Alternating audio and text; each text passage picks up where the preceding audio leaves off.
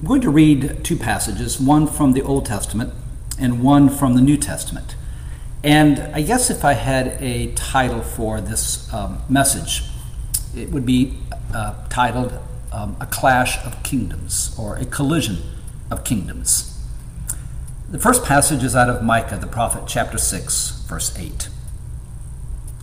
And he has told you, human one, or he has told you what is good and what the Lord requires from you to do justice, embrace faithful love, and walk humbly with God.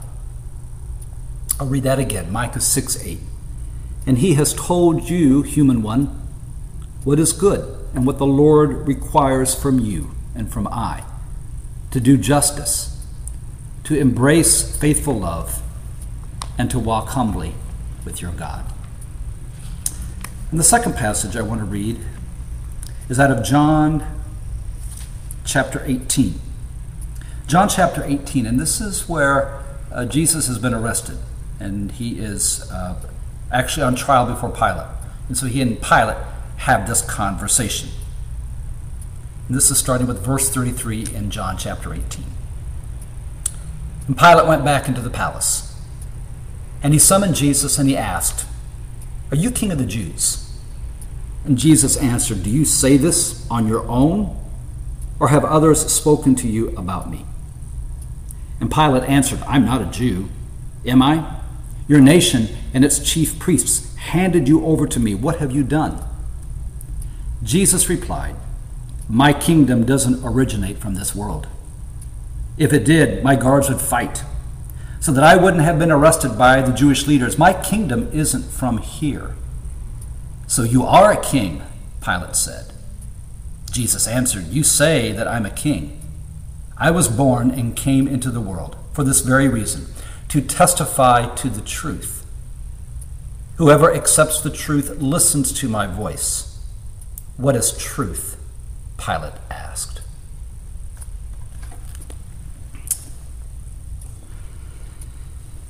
So I remember the first time I was registered to vote.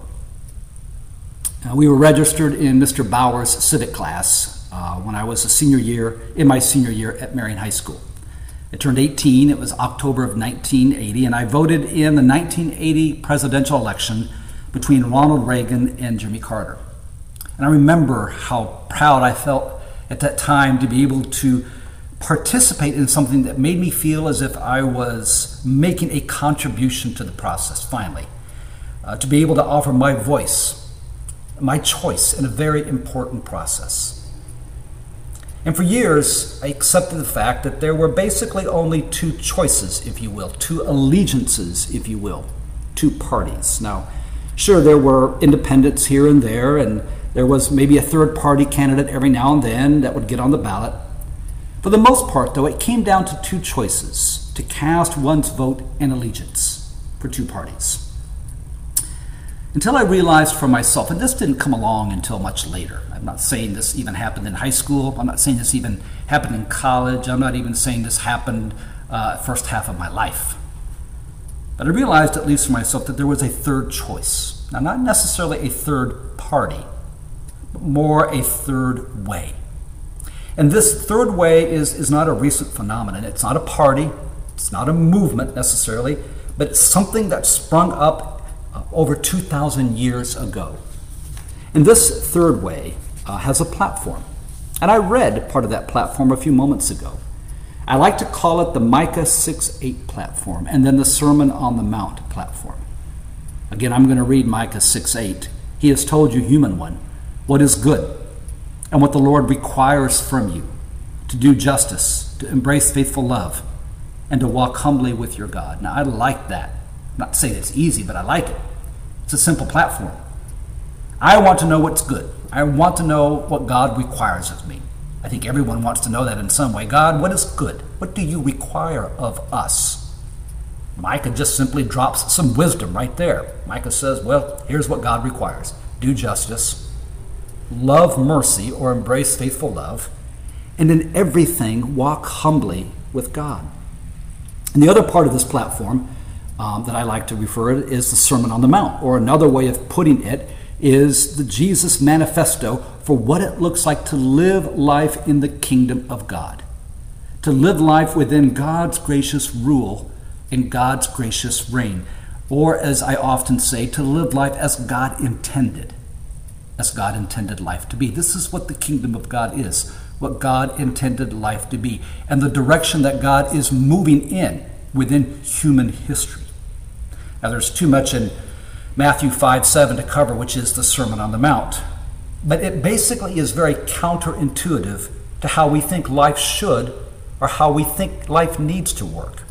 Because it invites us to love our enemies. It invites us to not judge. It invites us and you and I to take a good look at ourselves before we go judging others. In other words, to take that huge log out of our eye before we try to take that little speck, that little, that little uh, uh, piece of sawdust out of someone else's eye. We're invited to go the extra mile in service to others, uh, to be careful to not harbor contempt towards one another by calling people idiot or by thinking they're idiots, and to do unto others as we would want them to do unto us, just to highlight a few. In essence, Jesus, through his life, has given us a way, a way to live that has integrity, that has wisdom, that is true enough, that it can be trusted to be trusted that living in this way is life giving to us and to our world. And that's why Jesus said, I am the way and the truth and the life, because what he was saying was the way I live, the way that I show you, the way that I show the world, the way that I teach, you can trust that this way leads to life. You can count on this. This is a very truthful way to live. It will bring you life abundantly, and it will bring the world life. Which brings us to this conversation with Pontius Pilate in his palace, or what I call the clash of kingdoms, uh, or a crash of kingdoms. Jesus has been arrested. Jesus has been put on trial. It's not really a trial with due process, it's more like a trial with the outcome already decided, but everyone gets their day in court whether it's fair or not. And in this case, it really wasn't fair, but Jesus had his day. But the problem is, basically. It's kind of interrupting Pilate's schedule. And quite honestly, he doesn't want to have to deal with this. Pilate doesn't want to get involved in the politics of the day, even though he's got that position. He particularly doesn't want to get involved in the religious squabbles of the day. It's kind of a no win situation for Pilate.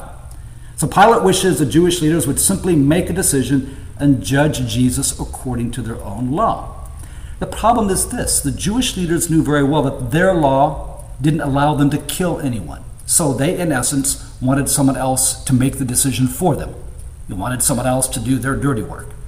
So Pilate goes back into the palace and he has Jesus brought before him.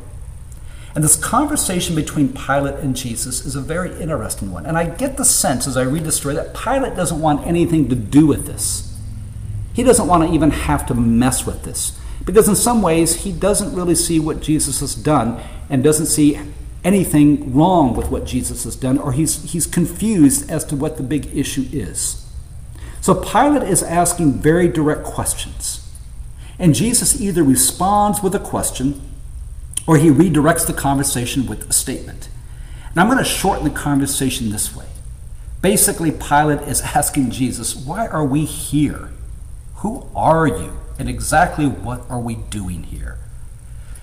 And I'm going to paraphrase Jesus by saying this. Jesus essentially tells Pilate, We're here because eventually everyone will end up here, if you will, this place of choice between two kingdoms and two allegiances. In a sense, Jesus says, I represent a whole nother kingdom. I represent a whole nother way of living. I represent a whole nother reality. You, Pilate, on the other hand, represent a whole nother kingdom, a whole nother reality, a whole nother way of living. And that's why we're here. Now, I want to slow down for a moment and just state something. I'm not making a case for what is called a theocracy, that is, a system of government in which priests and clergy rule in the name of God. I believe in the value of our democratic system, and I believe in the power of everyone being engaged, everyone involved, and everyone having a voice. I believe in that. That's why our part. That's why I participate in it. That's why I encourage people to participate in praying for wisdom and guidance. What I'm suggesting is that there is a way to order our lives, a very different way, a third way that is trustworthy, that is life giving, that a way that invites our ultimate allegiance. And not because I'm suggesting it, but because Jesus invites it and Jesus embodies it. As Jesus tells Pilate, My kingdom doesn't originate from this world. If it did, my guards would fight so that I wouldn't have been arrested by the Jewish leaders. My kingdom isn't from here. Those are the words of Jesus. In effect, there's a saying, You're not from around here, which means your accent and ways are not native to this area. And Jesus is basically saying to Pilate, My kingdom is not from around here. Its ways are not native to this world. It's a completely different way of living, a completely different way of thinking, a completely different way of trusting, a completely different way of acting and showing up. And in this case, Jesus says to Pilate, You might use violence to keep peace, Pilate, but I don't. I offer my life to give you peace as well as the whole world. That's the distinction in that moment that Jesus is making. Jesus is saying to Pilate, You have all your guards, you have your legions, you have your secret service. You could call them down and you could fight and you could use their power and violence to protect you. I could have done the same. I could have called all sorts of guards and people to protect me, but I didn't.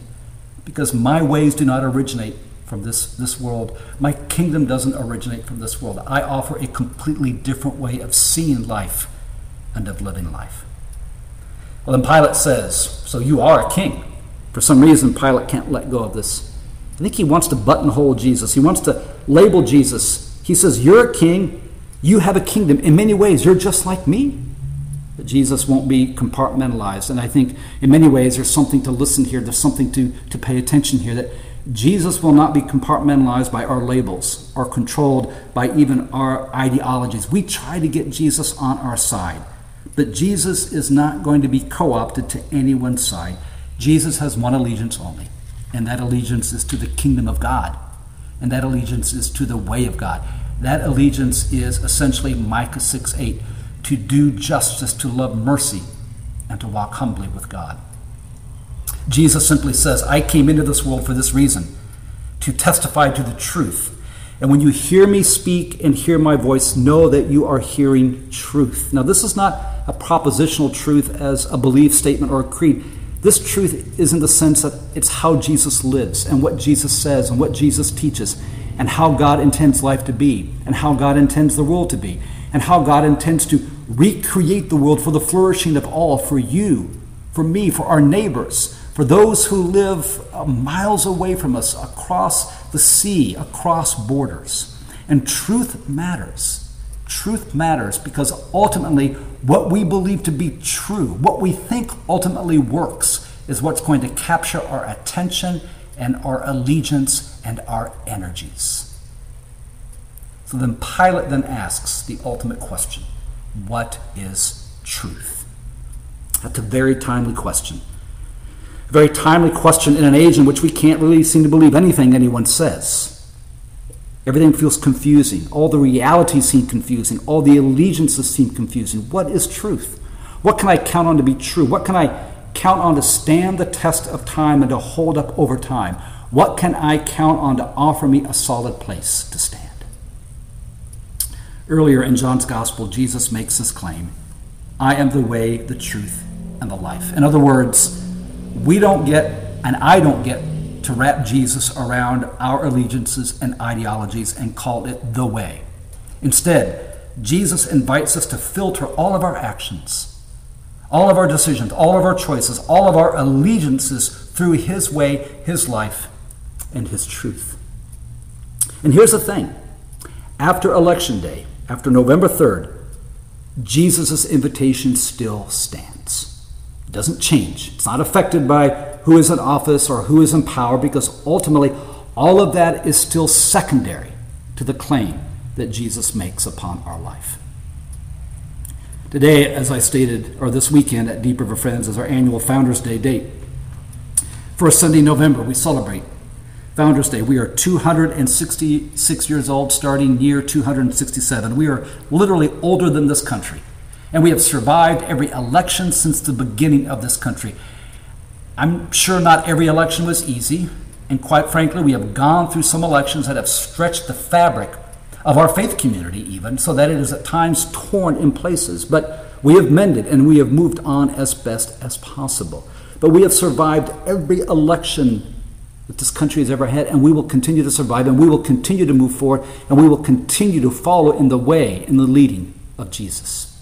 And since this is our Founders' Day, I think it makes perfect sense to revisit our own identity statement as Deep River Friends Meeting.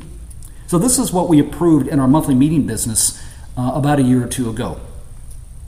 Deep River Friends Meeting is a Christ centered faith community gathered around the leadership of the living Christ. We seek to live in the way of Jesus through our faithfulness to his leadings and our Quaker testimonies of simplicity, peace, integrity, community, equality, and service.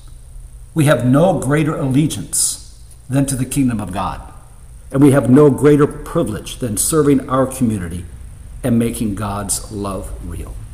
We have no greater allegiance than the kingdom of God, and no greater privilege than serving our community and making God's love real. You know, since registering to vote for the first time in Mr. Bowers' civic class at Marion High School, I have considered it a stewardship of public trust to participate in the process and cast my vote. And when I vote, I select as best as I can with what or who aligns as closely as possible with my own values, according to how I understand living in the way of Jesus. It's not a very easy decision. It's hardly ever an easy decision. But because I believe in the process, I participate in it, getting as close as I can to the way that Jesus calls me and the way I understand it. And that's what I invite people to do is to listen as closely as possible to the way that Jesus calls us to live. As we call ourselves disciples, as we call ourselves people of faith, as we call ourselves Christians. This is the invitation Jesus makes to us. And on Wednesday, on Wednesday, uh, after Election Day, the message of Jesus will still remain the same. My kingdom doesn't originate from the patterns and habits and values and ways of this world. My kingdom isn't from around here. In fact, I offer a different way, a third way, if you will. And this way offers a way to live that you can count on because it's trustworthy and true. And it is the way that ultimately is life giving for everyone who chooses to walk in the same way. There's an author by the name of Lee Camp um, who wrote uh, some, some very powerful words about the claim the gospel makes on our life. And here's what he asks to offer The gospel claim that the kingdom of God has been inaugurated, it defines or redefines reality. It redefines what is most real. And what is most real is not the scheming of tyrants or the lies of those in power. What is most real is not that might makes right or that greatness is defined by the size of one's arsenal. What is most real, we Christians claim, is the power of God, revealed in one who suffers in love and trusts that right has been made right, not through might, but through mercy, through repentance and resurrection. This new reality, he writes, fundamentally reorders the ways of life and death politics, and power. There's a fellow by the name of Jon Huckins who founded and runs an organization out west in uh, San Diego, California, along with some others called Global Immersion. And, and together in community and, and partnering with churches, uh, they, they seek to develop and make real living in the way of Jesus in ways that are often radical, in ways that are often challenging.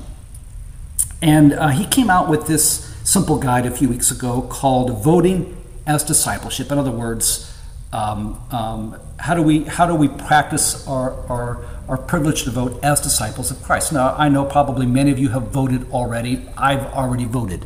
So, it, it, this really is just simply a reminder as to how to live out our vote, how to live out our allegiances every day. And this is what he writes Voting as a disciple.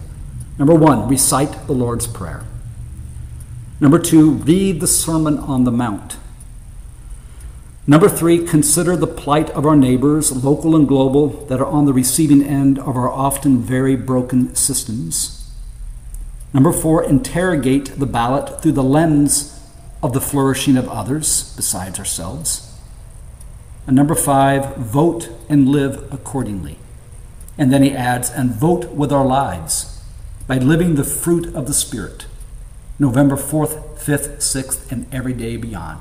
By living uh, the fruit of the Spirit, like love, joy, gentleness, peace, patience, kindness, and self control by letting that manifest in our lives every day. And then he and his kids, uh, they, they, they wrote or paraphrased their own Pledge of Allegiance. Um, and he and his kids, uh, and they, they basically wrote it themselves. Uh, they they uh, recite this every day before they head out uh, for whatever they're going to do. And it simply goes like this, like, like this. We pledge allegiance to the God of the whole world and galaxies, and to the love for which it stands, one kingdom for all life, with liberty and justice for all. Friends, I know that this has been a hard year. I know that this has been a hard season. I know this has been a tough election. And I know from previous elections and from the past election, uh, there have been fractured relationships. Uh, there have been hard feelings. Uh, there have been divisions. Um, and those are very hard and tender places. Um, and those are very hard places. And so I guess what I'm simply inviting us to do, inviting myself to do, is to keep my eyes focused, is to keep my heart focused is to keep my soul focused on this third way, the way of Jesus. And to realize that the way of Jesus is always going to clash with the kingdoms of this world, the empires of this world. And Jesus doesn't go around either sanctioning them or belittling them. He just says, I offer another way. I have a kingdom that does not originate from this world. In fact, you really have to rethink your life um, to be part of it. You may have to make some changes in your life. And I don't know what that looks like for you. I know what it looks like for me, and it's never easy. Sometimes I don't want to change. Sometimes I don't. I don't want to conform my life to the ways of Jesus. Sometimes I just want to do it my way, and then I want to tell other people how to do it, and I want to tell them they're wrong. But this is a very humbling moment, and I think this is a very significant moment, and it's a very challenging moment, particularly for people of faith, as to how we will move forward, and as to how we will live forward, and as to how we will be faithful to the way of Jesus through this and each day afterwards. There's another way that I invite myself to conform to um, in a life giving way, and that is uh, the Quaker way. That's the living tradition that I'm part of. That's what we're part of as Deep River Friends Meeting. Uh, that's who we are. We are a Quaker faith community, and we try to live as best as we can um, in the Quaker way, a, a, way that's living, not bound by just uh, old structures, not bound by just uh, living in old traditionalism, but bound by a very living way. There was a Quaker uh, back in the mid 1600s, and 1659, his name uh, was Edward Burroughs. And he was uh, converted, if you will, to Quakerism, became a convinced friend, convinced Quaker, after listening to the teachings of early friends and, and George Fox. And during this time of year, there's a quote of Edward, Edward Burroughs that always pops up, and you'll probably see it again if you're active on social media. I'm sure you will, as a matter of fact. But I want to share that quote because what he has to offer and what he has to say, I think, is so good in terms of how we bring our own Quaker way together with the way of Jesus and how it invites us to live um, from this day forward. And here's what Edward Burroughs wrote years ago. We are not for names, nor men, nor titles of government, nor are we for this party nor against the other, but we are for justice and mercy and truth and peace and true freedom, that these may be exalted in our nation, and that goodness, righteousness, meekness, temperance, peace and unity with God and with one another, that these things may abound. And amen.